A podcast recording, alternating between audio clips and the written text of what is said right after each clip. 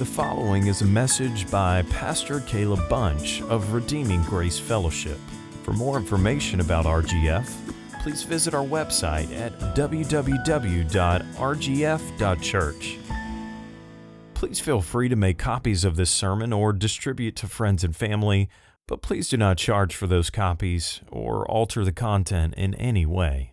We are going right now through the book of Acts. We are uh, at this point in a transition moment where we have just finished the majority of our time with the book uh, in the book concerning Peter, and now we are beginning with the ministry of Paul. Last week we saw the commissioning of Paul and Barnabas as they were sent out of the church at Antioch, and they were sent out for the purpose of going to plant other churches. And so today we are going to see the very first steps that they took place uh, that they took part in in their missionary journeys. I don't know anything about boxing. Maybe you do. I've seen some of it. I really don't understand much of it. It's just a couple of guys hitting each other in the face for a long period of time. And to me, although it is interesting, it's not that enjoyable to see these guys pummeling one another. Uh, however, I think the best fight that I have ever observed or have ever heard of was when I watched on YouTube. It took place in August 6th of 1993. And that was the best fight that I think you will ever see as well. And uh, we'll learn why later on. For now, let's see what the Word of God says in Acts 13, starting in verse 4. It says, So being sent out by the Holy Spirit, they went down to Seleucia, and from there they sailed to Cyprus. When they arrived at Salamis, they preached the word or proclaimed the word of God in the synagogues of the Jews. And they had John to assist them. When they had gone through the whole island as far as Paphos, they came upon a certain magician, a Jewish false prophet named Bar Jesus. He was with the proconsul Sergius Paulus, a man of intelligence, who summoned Barnabas and Saul and sought to hear the word of God. But Elymas, the magician, for that is the meaning of his name, opposed them, seeking to turn the proconsul away from the faith. But Saul, who was also called Paul, filled with the Holy Spirit, looked intently at him and said, You son of the devil, you enemy of all righteousness, full of all deceit and villainy, will you not stop making crooked the straight paths of the Lord? And now, behold, the hand of the Lord is upon you, and you will be blind and unable to see the sun for a time. Immediately, mist and darkness fell upon him, and he went about seeking people to lead him by the hand. Then the proconsul believed when he saw what had occurred, for he was astonished at the teaching of the Lord. Let's pray that God would add his blessing to the word this morning. Lord, we come before you recognizing that you are a God of infinite power. You are a God who is completely and totally separate from us. You are high above us. You do all that you please. But Lord, we thank you that your word also tells us that you condescend to us, that you bend low to incline your ear to us, that you even went farther and sent your son to die for us. God, how great is your love. Today, Lord, as we see a battle taking place in the spiritual realm, Lord, I pray that you would show us and remind us that you are our God who is for us. Therefore, who could be against us? Lord, we pray that you would give us strength and encouragement in our inner man, that we might be built up and established in the faith, that we might stand firm amidst trials and tribulation, that even when there is satanic opposition against our gospel call, Lord, that you will help us to realize there is no battle that you will not destroy and win. We thank you, Lord, for all that you're doing. We pray, Lord, today you would give us strength. In Jesus' name we pray. Amen. To best understand this text, I'm going to break it up into a couple of smaller segments, and that uh, in that way, we're going to have six main points this morning. First, we'll consider the mission, and then the composition, then the magician, the transition, the admonition, and the contrition. We'll start with the mission Start in verse 4. One of the disadvantages that most of us have in reading the book of Acts is our very limited knowledge of the geography that is constantly being referenced by the author Luke. So, in order to assist us in our study, now that we are transitioning out of the region of Israel that we're probably more familiar with as Bible readers.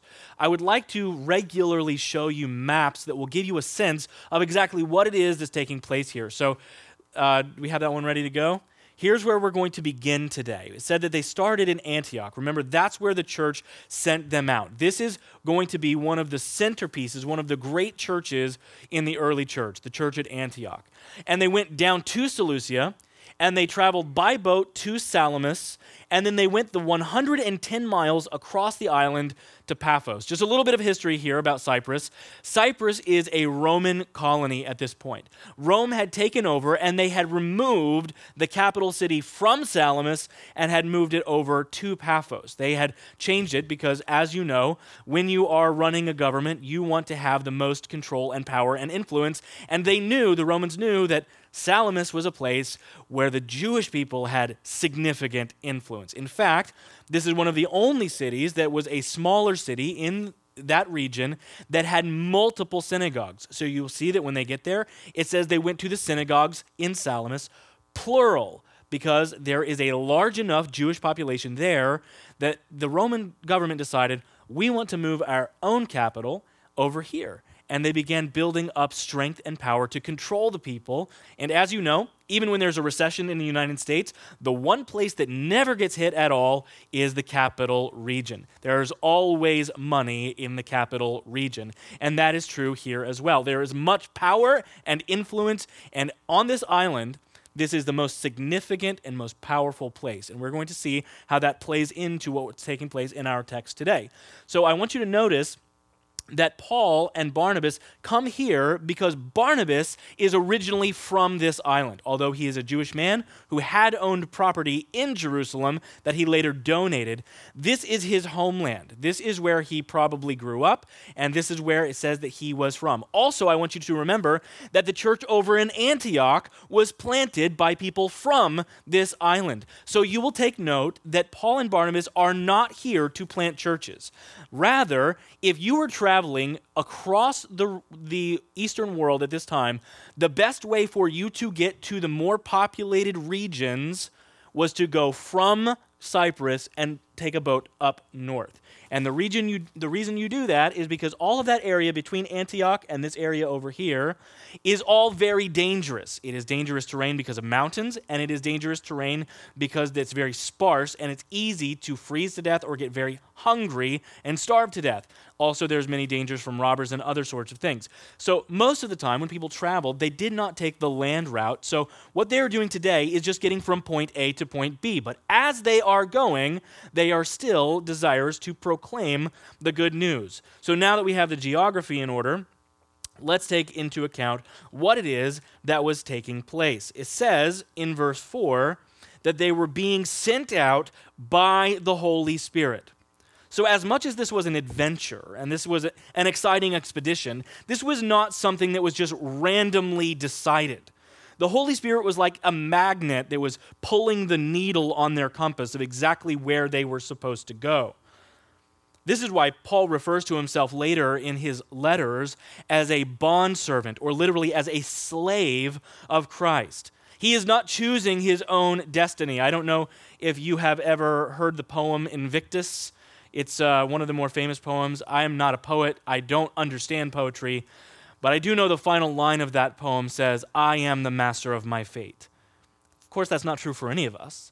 But here, Paul and Barnabas, they have given themselves over completely to the work and to the ministry of the Lord. They are going where the Lord has called them to go. And in this case, it meant that they were called to travel. Now, remember that travel did not have the appeal back then that it does now. I remember seeing a commercial when I was back in high school at my grandmother's house that was on the Travel Channel, and it was this thing that said, If you haven't gone to these 50 places before you die, you haven't lived. People like to travel now. There's a delight in being able to see new places and explore new things. But there was not the same kind of appeal back then. Even now, traveling is inconvenient. My mother's here to help out with a hopefully very soon coming baby. She was supposed to come on Friday night. Her flight was completely canceled or delayed, or something was uh, happened because of the extreme winds in New York. Traveling is inconvenient, so she came in yesterday instead. And she said it was the best flight she's had in many years, so thank God for that. But traveling tends to be inconvenient even now. But back then, there were no airports, and there were no shuttle buses, and there were no rental cars, and there were no big hotels. Rather, there were donkeys and carts and inns and lots and lots and lots and lots of walking. Now, there are always going to be some dangers that go along with traveling. Uh, back when I lived in Italy, they said that Rome at the Trevi Fountain is the number one place in all of Europe to get pickpocketed. But back then, they didn't just have to worry about pickpockets. They worried about people like we hear about in the story that Jesus told of the Good Samaritan, where the man is traveling from one city to another. And these guys don't just take what he has in his pockets, they beat him until he is literally bleeding out and going to die if someone does not help him. There was danger in traveling. Consider the way that Paul would later describe the dangers.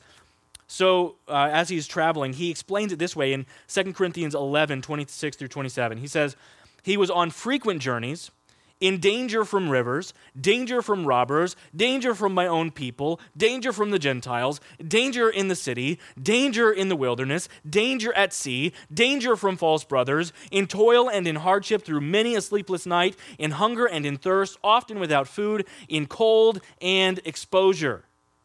It is an incredible thing that this small missionary team was faithful to go out into the unknown with this kind of boldness, despite the dangers that they certainly knew were on the horizon. In a similar way, the Lord calls each one of us into a mission. The Holy Spirit had not informed these guys about everything that was going to take place. Paul certainly did not know the end of his story at this point in the early stages. He just knew where to go next. And as they took each step in faith, fulfilling their calling in every town, they were following the will of the Lord. Now, you might not ever be called to travel the world like Paul and Barnabas were. Maybe you are, but maybe you're not. But in the very same way, the Holy Spirit will lead and direct your path. Are you intentional in your life right now? You don't know where you're going to be in the distant future, but you know where you're going to be tomorrow morning. You have a schedule, you have a plan. Do you realize that that is where God has led you? This was not your own doing. And God has placed you in those positions of influence and positions of authority and positions of connection with other human beings because God is leading you there to be a light in the darkness. Do you have the same kind of tenacity and the same kind of reliance on the Lord that we see here in the life of Paul and Barnabas in their missionary journeys? One thing that you'll notice in verse 5 is that the first place these missionaries carry the gospel to is the local synagogue. Uh, this is going to be the pattern of Paul's ministry from this point forward. He had a deep love for his Jewish brothers. I know that some people have read the book of Acts and said, wow, Luke, the author, must really not have liked the Jewish people.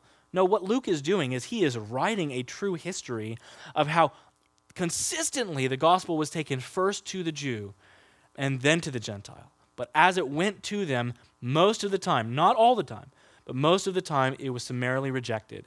And in that, Paul was greatly distressed and concerned. In fact, so much so that we read about his sorrow over the rejection of Christ by the Jewish people in Romans chapter 9, verse 2. He says, I have great sorrow and unceasing anguish in my heart. This is Paul we're talking about. He writes that he has unceasing anguish for I could wish that I myself were accursed and cut off from Christ for the sake of my brothers, my kinsmen, according to the flesh. Do you see what he's saying here? He had such a compassion for these brothers, these Jewish unbelievers, that he declared that he would be willing to lose his own salvation if it meant that it would draw them in. I am not there. I am not there, and I doubt that you are there either. But he had such a deep love for his biological community that he wanted them to know the gospel. And so what we see is that he consistently goes to them first.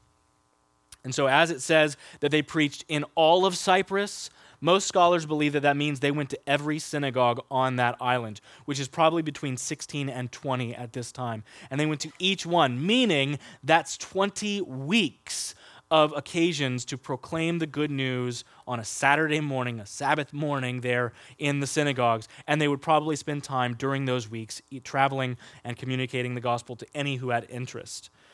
So, there we have the mission.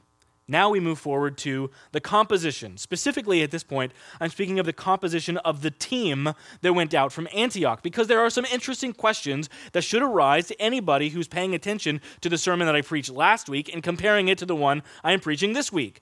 If you remember last Sunday, you will note that only two people were ordained to go out uh, into the mission field. Who was that? Only Paul and Barnabas. But here you read, and should find it strange then, that it says they had also John to assist them. This is John Mark. Uh, he is the young man at this time whose mother owned the upper room where Christ had the Last Supper. This is the guy whose mother owns that upper room where the Holy Spirit came with power.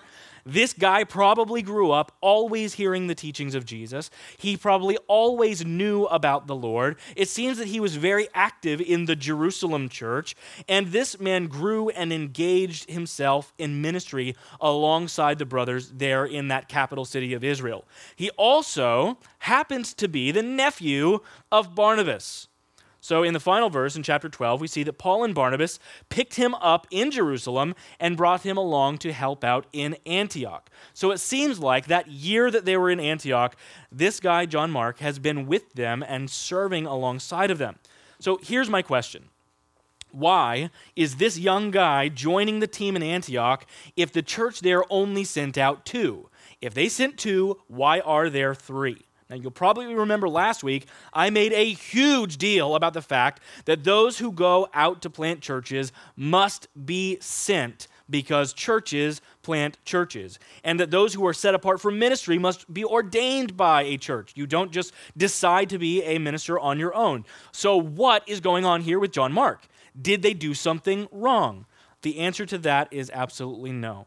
And the reason why is that John Mark is not functioning in the same role as the others. Now, you'll remember that last week I noted there are some who go out onto the mission field as assistants to those who are doing the ministry. For example, our church supports two of these kinds of servants, two John Marks, as it were. We have Rachel Wessel. She is not going to plant a church. She is certainly not going to be a pastor. Rather, she is in Mexico uh, right now training, but then going to serve alongside a person who is leading a church there, someone who has been commissioned. She is a John Mark. Also, we have Alejandro up in Albany. He is not planting a church, that is not his purpose. Rather, he has been sent to assist those churches that are healthy and that are in existence and to point college students in their direction. You see, this word that is used here for assistant that we see for John Mark is a very different word than minister or pastor or church planter or anything else that we may see in our English language or in the text here today. A.T. Robertson, I think, explains the Greek wording underneath of our English very well. This word that says he came to assist them, he describes it this way. He says, In classic Greek, the word used to describe Mark is a word for common sailor distinguished from the word in Greek nautase, which um, is probably the wrong way to say this, which means a professional or skilled sailor. In other words, this is the lowest of the low on the totem pole of sailors. And he continues and says, These were the men down in the ship's galley doing just one thing rowing with their eyes forward on one man, the man standing at the front shouting, Row, row, row. This suggests an interesting picture of John Mark as the helper of Barnabas and Saul. He most likely functioned like our modern day ministry interns. This guy is not a pastor, he is not a church planter. This man is a helper. And you get a good picture of that as you see somebody watching the person in front, telling them when to go and what to do. Row, row, row. So, church, perhaps you were sitting in your seat last Sunday and you were saying to yourself, good. I am not being sent out. Therefore, I am obviously not called to go. I am not going to go overseas. I am not going to go plant a church. Therefore, I am not a goer. And all I want to say to you is that we are not called to be cozy all the time in that manner. Perhaps God is not commissioning you to be a lead planter or missionary in that sense, but maybe He is calling you to be a John Mark, at least for a period of time. Please understand that missionaries need this kind of support. What was John Mark doing?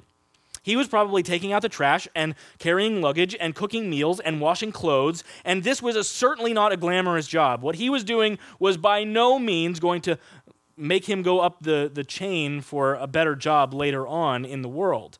He just did whatever they told him to do. And there are so many support roles that need to be filled in terms of ministry. The workload is absolutely massive. So perhaps you need to go to DR for a week this summer and serve the churches there. Perhaps you need to travel to Italy and help the Shreks with literature distribution, or maybe just watching Chi Chi for a little while while they go and do the ministry together.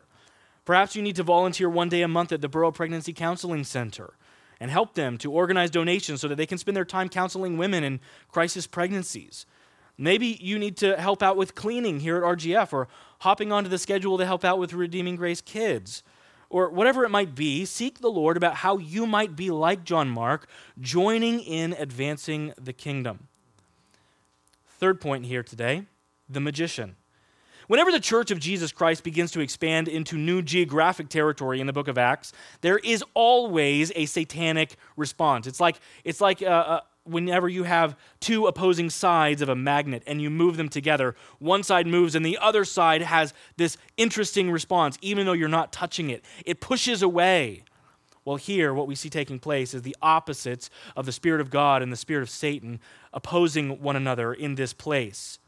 You will remember back in chapter 8 when the gospel first spread to Samaria, there was a sorcerer named Simon who became a false convert and he was infiltrating the church and causing destruction there. He desired to purchase the power of the Holy Spirit. Why? So he could use it for magic tricks, so he could use it for dishonest gain. Well, once again, we come across a man who is also described as a magician. However, this man seems to be different. Whereas the previous guy, Simon, he seemed to be like a trickster, somebody who was just pulling somebody's leg and getting some money and doing some interesting things. Well, here, this man seems to be the real deal. He is described in a much different way linguistically.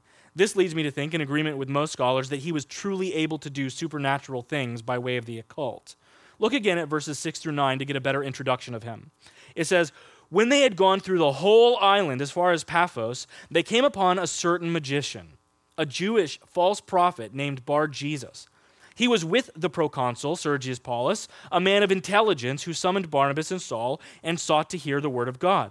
But Elymas, the magician, for that is the meaning of his name, opposed them, seeking to turn the proconsul away from the faith. Now, notice a few facts here that Luke shares with us about this man, this magician. First of all, he was a Jewish man. This should be very surprising because magic was strongly condemned by the Old Testament. For example, just one simple example of the many that I could choose from, Deuteronomy 18 10 through 14 says, this severe warning from the Lord There shall be not found among you anyone who burns his own sons or daughters as an offering, or anyone who practices divination, or tells fortunes, or interprets omens, or who is a sorcerer, or a charmer, or a medium, or a necromancer, or anyone who inquires of the dead. For whoever does any of these things is abomin- an abomination to the Lord. And because of these abominations, the Lord your God is driving them out before you. You shall be blameless before the Lord your God, for these nations, which you are about to dispossess, they listen to fortune tellers, they hear diviners. But as for you, the Lord your God has not permitted you to do this.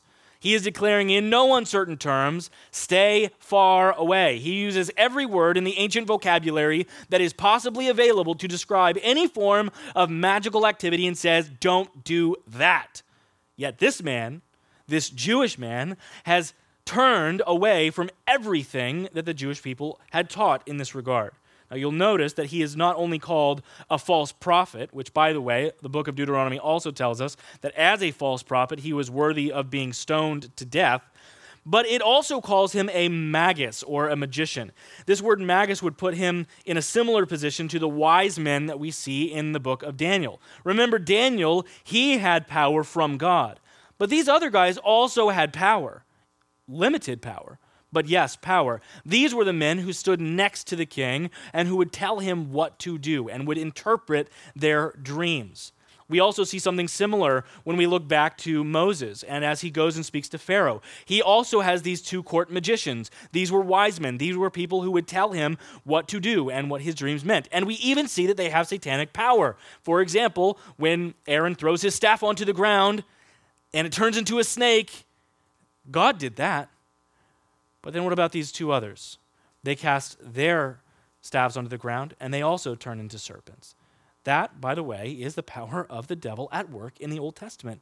These are the kinds of men that this Jewish guy, this magician, this bar Jesus is attempting to be. He is getting into the inner circle of this powerful individual because he believes this will help his status. This will cause him to be quite wealthy. So it says that he is with Sergius Paulus. Now, there's a big difference between being with somebody just in terms of being near them and being with them and they know you're with them. For example, if I was walking into uh, the, um, if I was trying to get into the Knicks stadium over there, MSG, and I was trying to go to a game, and I was walking next to one of the players, guess what?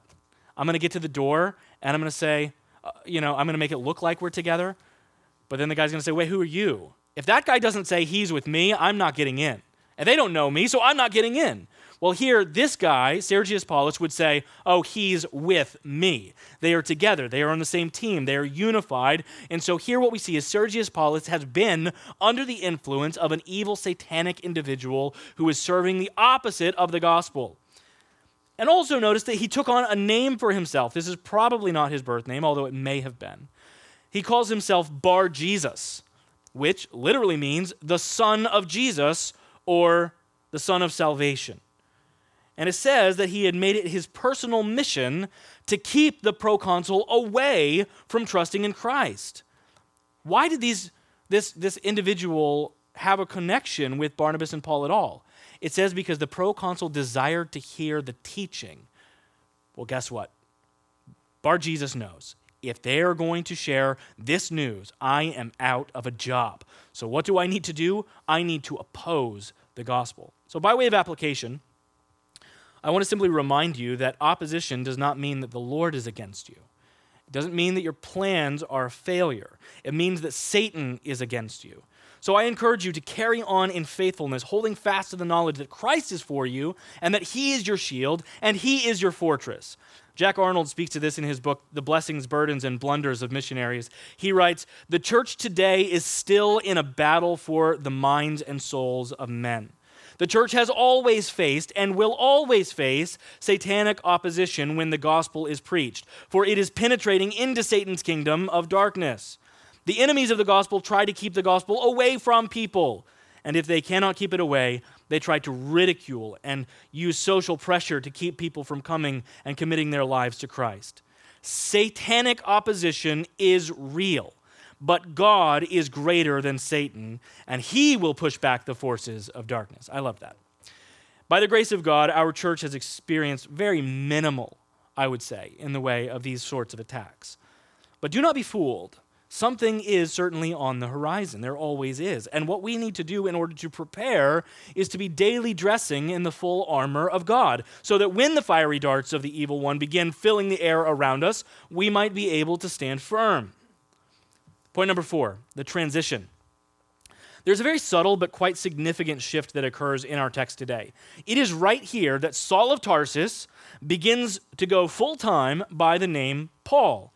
Now, both of these were his official names. He did not have a name change here in the text. In fact, as a Roman citizen, he would have actually had three Latin names. We only know one of them from the Bible, which is Paul, or literally Paulus.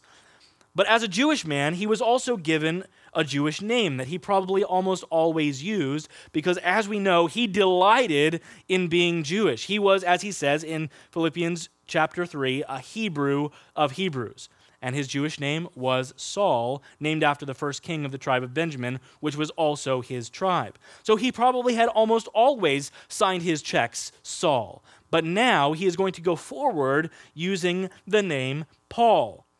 We're getting ready to have a new baby right now. I'm kind of hoping that Ashley's having contractions right now. Anything? No? Nothing? Okay. Soon, but we've always given our kids names that are relatively obscure and um, that few people have. And for that reason, we always try to give them middle names that are a little bit more normal, for lack of a better uh, word. Uh, this way, if Athanasius grows up and he says, you know what, I don't like the name Athanasius, I don't want to be called Athens anymore, he can simply go by Scott, and people will know that name and recognize that name and are okay with that name. And if he chooses to do that, only a select few people, including the IRS, will ever know that his name is actually the long compound Greek word that means immortal. Everyone else will just think that his name is Scott. Well, why does Paul start using his name Paul instead of Saul? Well, I'm sure that part of it has to do with the fact that he's talking to someone with the same name, Paulus, and that probably helps. It instantly gives him something in common with the proconsul.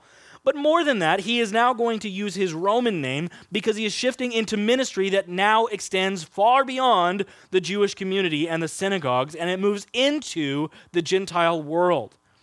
Another transition that you should note in this text is this whenever you see a list in the Bible, it is almost always, if not always, ordered in the order it is placed for a reason. The words are not in that list arbitrarily. They are placed usually according to significance. So historically, you would put, the most important item first and then write the rest in descending order of value. Lord willing, uh, next week, my friend Harry Fujiwara is going to preach here. Lord willing, we're going to swap pulpits. And um, I'll be preaching, Lord willing, for him in Manhattan. When I learned that we were initially pregnant with our first child, Asaph, I wrote to Harry. He was a good friend of mine. And I wrote to him. He was on vacation at the time in Japan. And so I just wrote him a quick email and I said, Hey, I've got five things I need to share with you. Uh, first of all, something about youth group. Second of all, the men's retreat date has changed to whatever. Uh, third, Ashley's pregnant. Uh, fourth, and then I just kind of slid it in there. That's what you call burying the lead. Well, jump back up to Acts chapter 13, verse 1, and you'll notice in your Bible that there are five men listed that are part of the leadership of the church at Antioch. And Saul, Saul of Tarsus, this guy Paul, he is listed last, while Barnabas is listed first. But in our text today, Paul becomes the de facto leader, and from here on out, he will always be listed first. And this speaks both to the humility of Barnabas to recognize the superior gifting of Paul as a teacher, and also to the boldness of Paul to take charge in this situation, which could be quite terrifying. So, there's a transition not only in name, but also in position that is going to last for the rest of the life of Paul and begins right here in our verses today.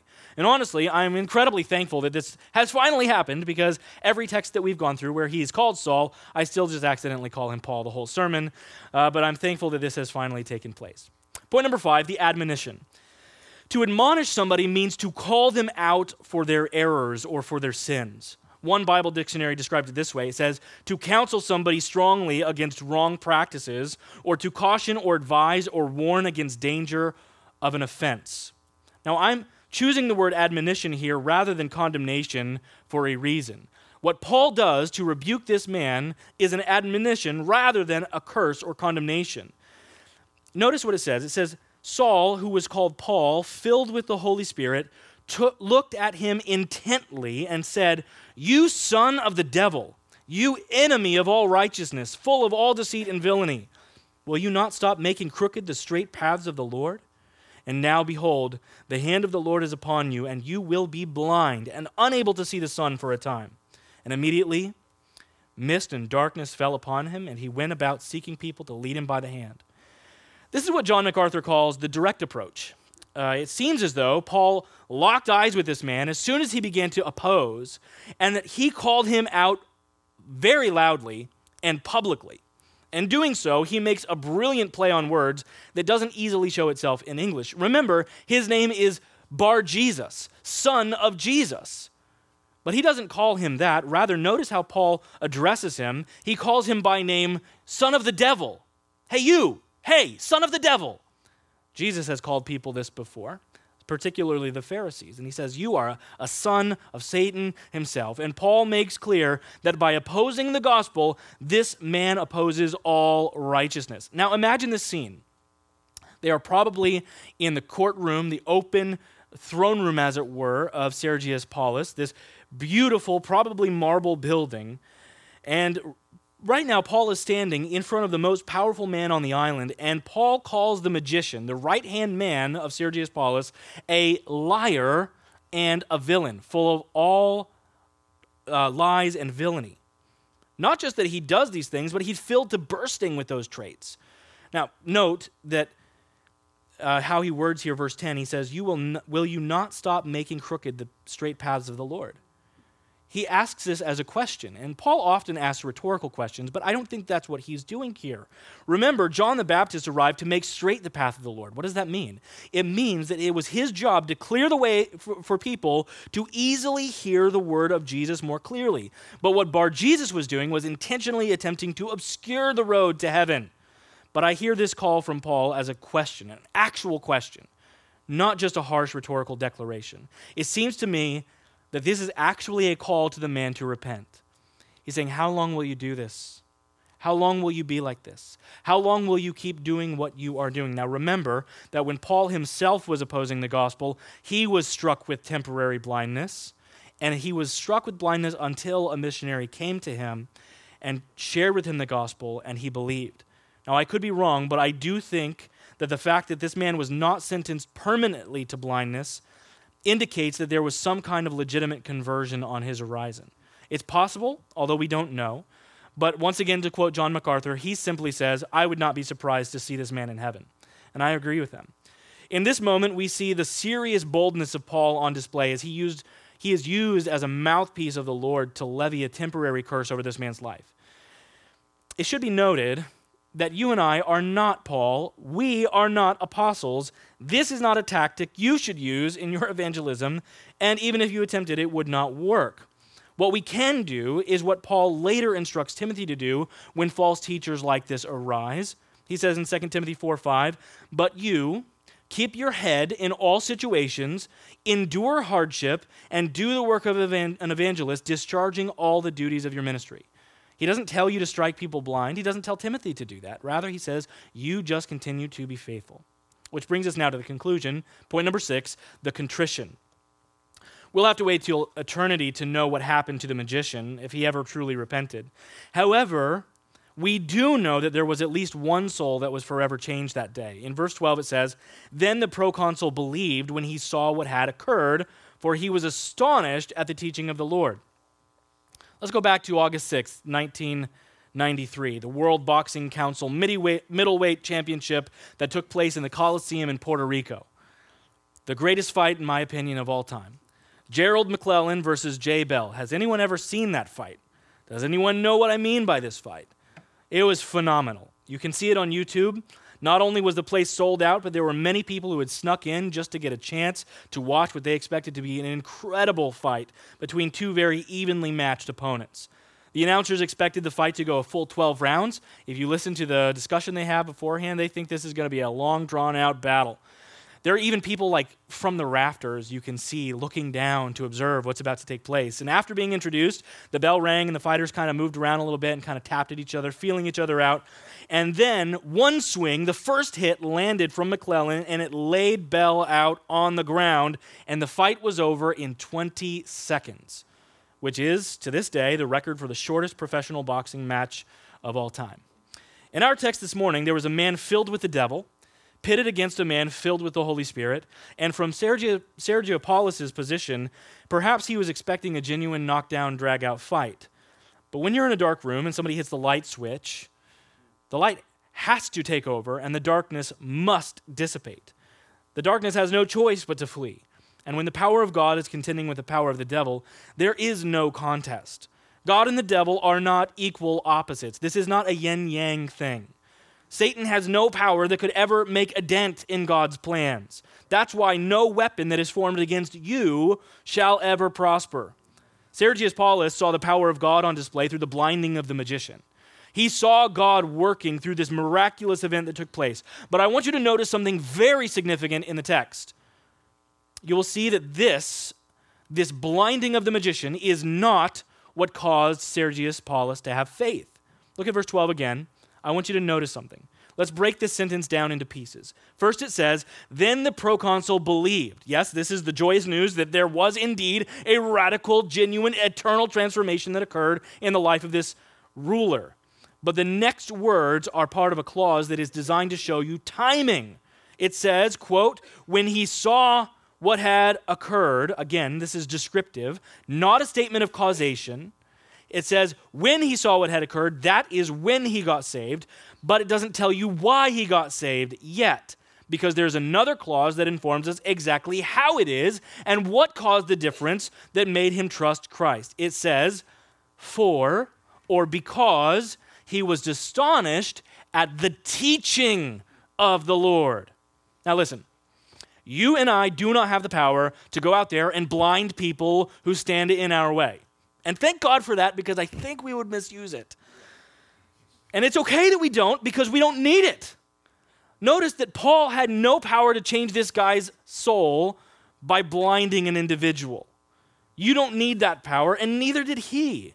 You need the surpassing value of Christ to be on display through the proclamation of the gospel. It is the teaching of the word that transformed Sergius Paulus, and that is what transformed you, and that is what will transform anybody else. And that is good news. Because if it relied on you to convince somebody, you would never make it.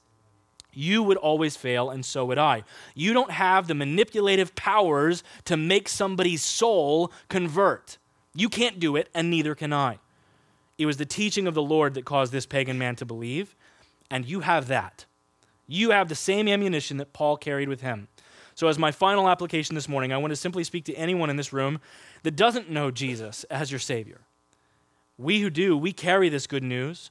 If you've never been born again, or as the Bible literally calls it, being born from above, I say to you that there is a way to be right with God. There is a way to have your sin forgiven. There is a way to spend eternity in heaven rather than hell. There is a way to be saved from the eternal consequences of your sin, and that is simply this by seeing yourself rightly as a wicked sinner who has broken God's commands. You have fallen short of his glory, but the good news is this that in love, God sent his only Son, so that anyone who just believes that Jesus died for them and that he rose again for their justification will be saved. If you believe that his righteousness is now applied to your life, you will be saved. And if you are saved, there will be a radical transformation, a turning, a repentance where your life will be significantly and substantially different from this point forward and forevermore. So I tell you, if you're not a believer today, I don't want you to leave before you are. I want you, like Sergius Paulus, to see the good news of the gospel and believe it. So, today, in just a few minutes, we're going to have sandwiches and food that people have brought together in the back of the church. Stick around, ask questions. If you don't know Jesus Christ, get to know what this whole gospel is all about. And for those of you who do know him, carry that gospel boldly, just like Paul, because we know that that, the gospel, is the power of God unto salvation for those who believe. Let's pray. Our Father in heaven, we thank you for your goodness and your love that is on display in this text, that you desired to transform the soul of Sergius Paulus, that you wanted to bring him from darkness into the kingdom of your beloved Son. And Lord, we thank you that you did that, even in the midst of significant satanic opposition. Lord, I thank you that when we say significant opposition, Lord, compared to your power, it is just dust. Lord, I pray that we would never fear, that we would never back down, that we would never look at our foes or our enemies that oppose us as somebody who's capable of limiting your gospel. Lord, instead, I pray that we would see that in a fight, the Holy Spirit always wins. And Lord, I pray that you would give us strength to do that, to share the gospel faithfully, and that you would cause us to be lights in the dark world. In Jesus' name we pray. Amen.